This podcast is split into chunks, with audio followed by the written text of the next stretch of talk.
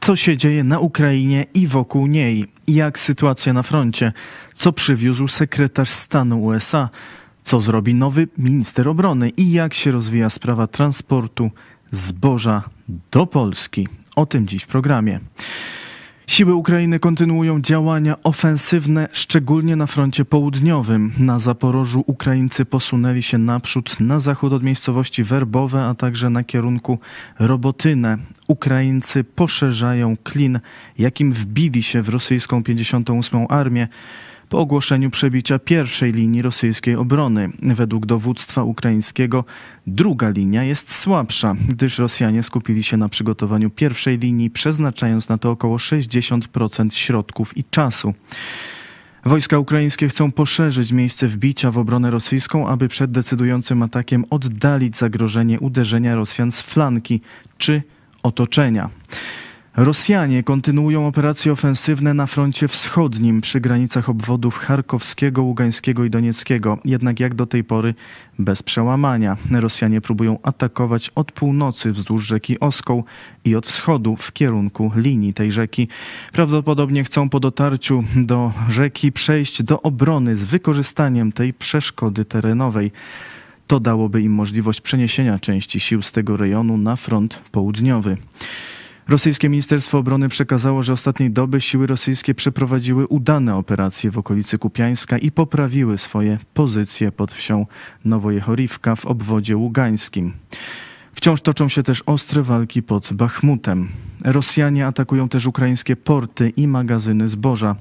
W nocy z wtorku na środę Rosjanie przeprowadzili duży atak z powietrza na port Izmaju w obwodzie odeskim. Wystrzelili 8 rakiet różnych typów, w tym Iskander M oraz 25 dronów Shahid.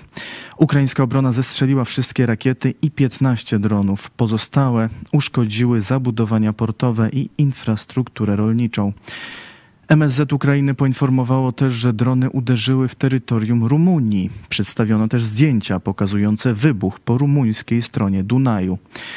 Władze rumuńskie początkowo zaprzeczały, jednak wczoraj minister obrony Rumunii Angel Tilvar przyznał, że części rosyjskiego drona spadły na rumuńskie terytorium tuż przy granicy z Ukrainą.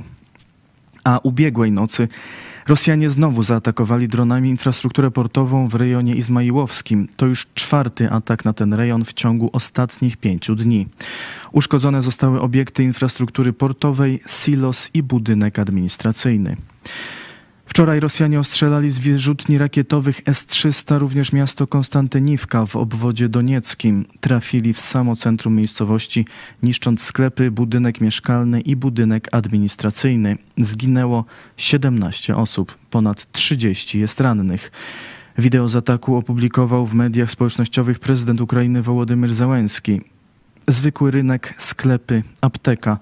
Ludzie, którzy nie zrobili nic złego, wielu rannych. Jeżeli ktoś na świecie zamierza jeszcze mieć coś wspólnego z czymkolwiek rosyjskim, oznacza to zamykanie oczu na rzeczywistość, bezczelność zła, zuchwała podłość, całkowity brak człowieczeństwa, napisał ukraiński prezydent. A Rosjanie mają coraz większe problemy z zaopatrzeniem. Jak przekazuje ukraiński wywiad, przemysł rosyjski nie jest w stanie produkować rakiet Iskander czy Kalibr w takiej liczbie, by uzupełnić zużycie. Rosja ma problem z zakupem nowoczesnych przyrządów optycznych, elektroniki i układów scalonych, które są objęte embargiem i nawet przemyt nie zaspokaja rosyjskich potrzeb. Kłopoty są nawet z gumą. Produkcja opon do pojazdów wojskowych jest zbyt mała, a z pojazdami jeżdżącymi na zużytych oponach na froncie nie jest łatwo, szczególnie w deszczu i błocie, a kiedy przyjdzie zima, będzie jeszcze trudniej i mobilność wojsk rosyjskich będzie znacznie ograniczona. Rosjanie odczuwają też wyczerpywanie zapasów amunicji artyleryjskiej. Jak donosi brytyjski Royal United Services Institute, Rosjanie zmienili sposób użycia artylerii. Nie prowadzą już zmasowanych uderzeń jak największą liczbą pocisków, ale stawiają na precyzję uderzenia, aby oszczędzać amunicję. Próbują też zwiększyć produkcję pocisków sterowanych laserowo oraz amunicji krążącej Lancet. Jednak słabe rosyjskie możliwości szkolenia raczej nie pozwolą na skuteczne wprowadzenie tych zmian na dużą skalę. Na Ukrainę z niezapowiedzianą publicznie wizytą przyjechał wczoraj Antony Blinken, amerykański sekretarz stanu. Przed spotkaniami z władzami Ukrainy powiedział: Widzimy dobre postępy w kontrofensywie. Jest to bardzo trudne. Chcemy przekonać się, że Ukraina ma wszystko, co jest jej potrzebne do sukcesu w kontruderzeniu oraz usłyszeć, co jest jej potrzebne w dłuższej perspektywie, aby przekonać się, że istnieje mocny czynnik powstrzymujący Rosję, mocne zdolności obronne. Blinken spotkał się m.in. z ministrem spraw zagranicznych Ukrainy Dmytrem Kułebą i z prezydentem Ukrainy Wołodymyrem Zełenskim. Ogłosił kolejny pakiet pomocy wojskowej i humanitarnej dla Ukrainy o wartości ponad miliarda dolarów. Ale najciekawszym punktem jest przekazanie 5 milionów dolarów z nowego źródła. Suma może nie zwala z nóg, ale bezprecedensowy jest fakt, że te pieniądze pochodzą z konfiskaty majątków rosyjskich oligarchów.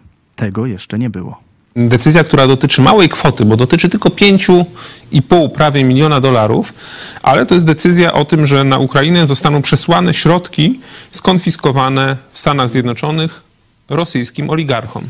I te środki zostaną przesłane na Ukrainę e, z przeznaczeniem na leczenie e, ukraińskich e, żołnierzy. To, są, to jest mała kwota, ale to jest ważny fakt, tak? bo to jest fakt, który pokazuje, że środki zabrane w Stanach Zjednoczonych nie rządowi rosyjskiemu jeszcze, tylko rosyjskim obywatelom, mhm. zdecydowano się przekazać Ukrainie. Rzecznik Kremla zapowiedział w tej sprawie pozew, ale nie powiedział, przed jakim sądem miałaby się toczyć sprawa. Ukraina ma też od dziś nowego ministra obrony. Został nim Rustem Umerow z pochodzenia Tatar Krymski. Poprzedni minister Oleksij Reznikow został odwołany ze względu na afery korupcyjne w podległych mu instytucjach. Nowy szef resortu obrony zapowiedział ostrą walkę z korupcją. On, on, zresztą jest takim zdeklarowanym przeciwnikiem korupcji. W tym urzędzie, który sprawował do tej pory, nie było żadnych oskarżeń, podejrzeń o korupcję. I on już tutaj zapowiedział jedne, jedne, jedne można powiedzieć, z jego pierwszych mm, czy decyzji, czy ogłoszeń, że korupcja będzie przez niego w jego resorcie traktowana na równi ze zdradą mhm. i na równi z terroryzmem. Najbardziej jak się da restrykcyjnie, nie? Na równi ze zdradą stanu i na równi z terroryzmem. To zapowiedział. Także mam nadzieję, że to rzeczywiście mm, e, spowoduje, że ci, którzy e, wyobrażali sobie w Ukrainie, że się dorobią, tak, przy okazji wojny, poprzez nieuczciwe działania korupcyjne, że padnie na nich blady strach i że oni e, skończą w więzieniach ze skonfiskowanymi majątkami, bo ciekawe, że właśnie tam sądy, tam sądy ostro jadą, nie? Z tymi, co są już złapani na korupcji, to po prostu więzienie i konfiskata całego majątku. Niestety rośnie napięcie między Ukrainą i Polską. Chodzi o zboże. Od czerwca zeszłego roku Ukraina mogła wywozić produkty rolne na zachód bez ograniczeń, co zachwiało rynkiem rolnym, między innymi w Polsce. Od kwietnia tego roku w Polsce obowiązuje zakaz wwozu części ukraińskich produktów rolnych, ale pozostał pozostała możliwość tranzytu produktów przez terytorium naszego kraju.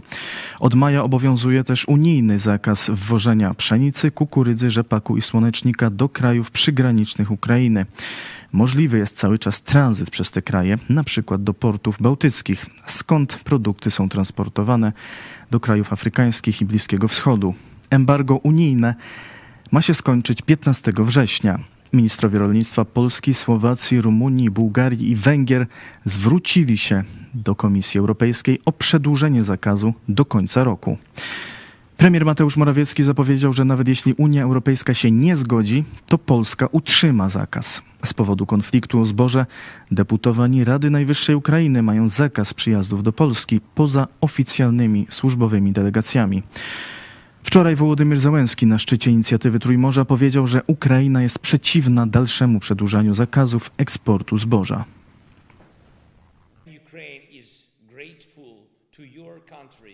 Ukraina jest wdzięczna Waszym krajom i Wam osobiście za wsparcie.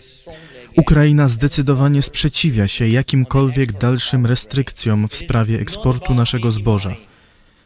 Nie chodzi tu o zarabianie pieniędzy, ale o przetrwanie w obliczu rosyjskiego terroru.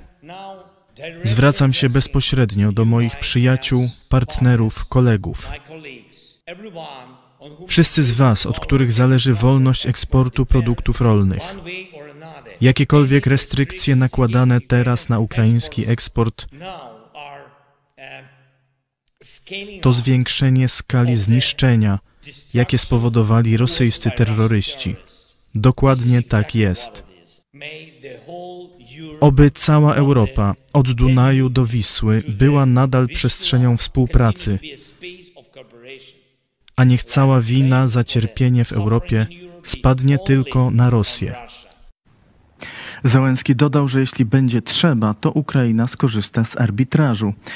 Nie chcemy, ale będziemy walczyć w arbitrażu. Jeśli będziemy musieli walczyć na platformach organizacji międzynarodowych, będziemy walczyć również tam, powiedział prezydent Ukrainy.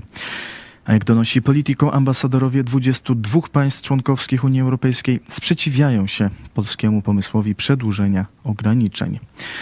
Szef Rady do Spraw Rolnictwa i Obszarów Wiejskich przy prezydencie Polski Jan Krzysztof Ardanowski w Radiu RMF24 stwierdził we wtorek, że Polska i Unia Europejska powinny pomagać w tranzycie żywności ukraińskiej do Afryki i na Bliski Wschód, ale nie dawać dostępu do rynku europejskiego. Według Ardanowskiego mogłoby to spowodować upadek małych gospodarstw w krajach europejskich.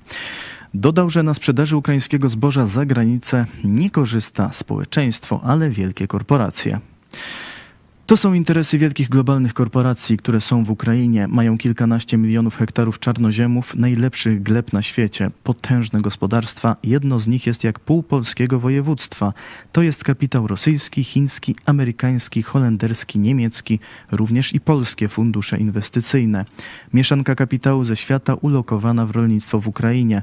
Te firmy domagają się zgody na wywiezienie wytworzonego w Ukrainie zboża, rzepaku i innych produktów do Unii Europejskiej, a politycy ukraińscy, którzy są powiązani również finansowo z tymi międzynarodowymi koncernami, mówią bardziej głosem tych korporacji niż narodu i społeczeństwa ukraińskiego, powiedział Ardanowski.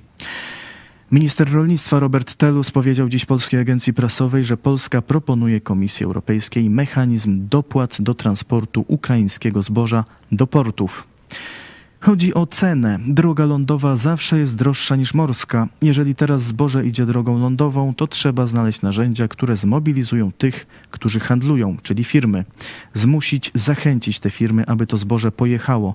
Zachęcić je nawet finansowo, aby pojechało do krajów, gdzie go będzie brakować, czy już go brakuje, powiedział minister Telus.